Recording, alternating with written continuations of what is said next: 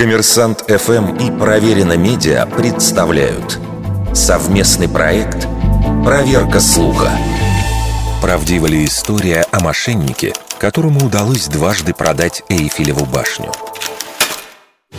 Во многих статьях о знаменитых аферистах можно встретить упоминание Виктора Люстига, ухитрившегося продать главную достопримечательность Парижа целых два раза – Действительно, этот человек существовал и в начале 20 века снискал славу гениального мошенника – в марте 1925 года Люстик, выдав себя за официальное лицо, собрал в Париже представителей сталелитейных компаний. Он по секрету сообщил, что содержание Эйфелевой башни слишком дорого. В ней найдены технические дефекты, и конструкцию собираются демонтировать. Предложение было следующим.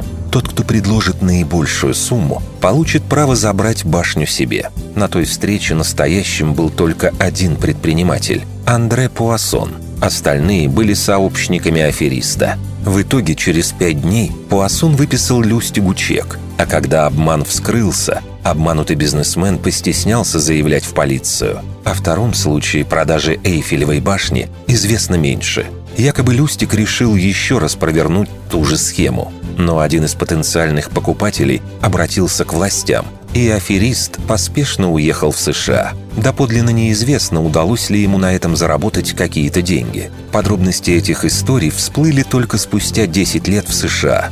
В Штатах Люстик занялся подделкой долларов, причем фальшивки были высочайшего качества. Задержали мошенника только в 1935 году и приговорили к 20 годам в знаменитой тюрьме «Алькатрас». Из заключения Люстик уже не вышел. Он умер в 1947 после долгой болезни.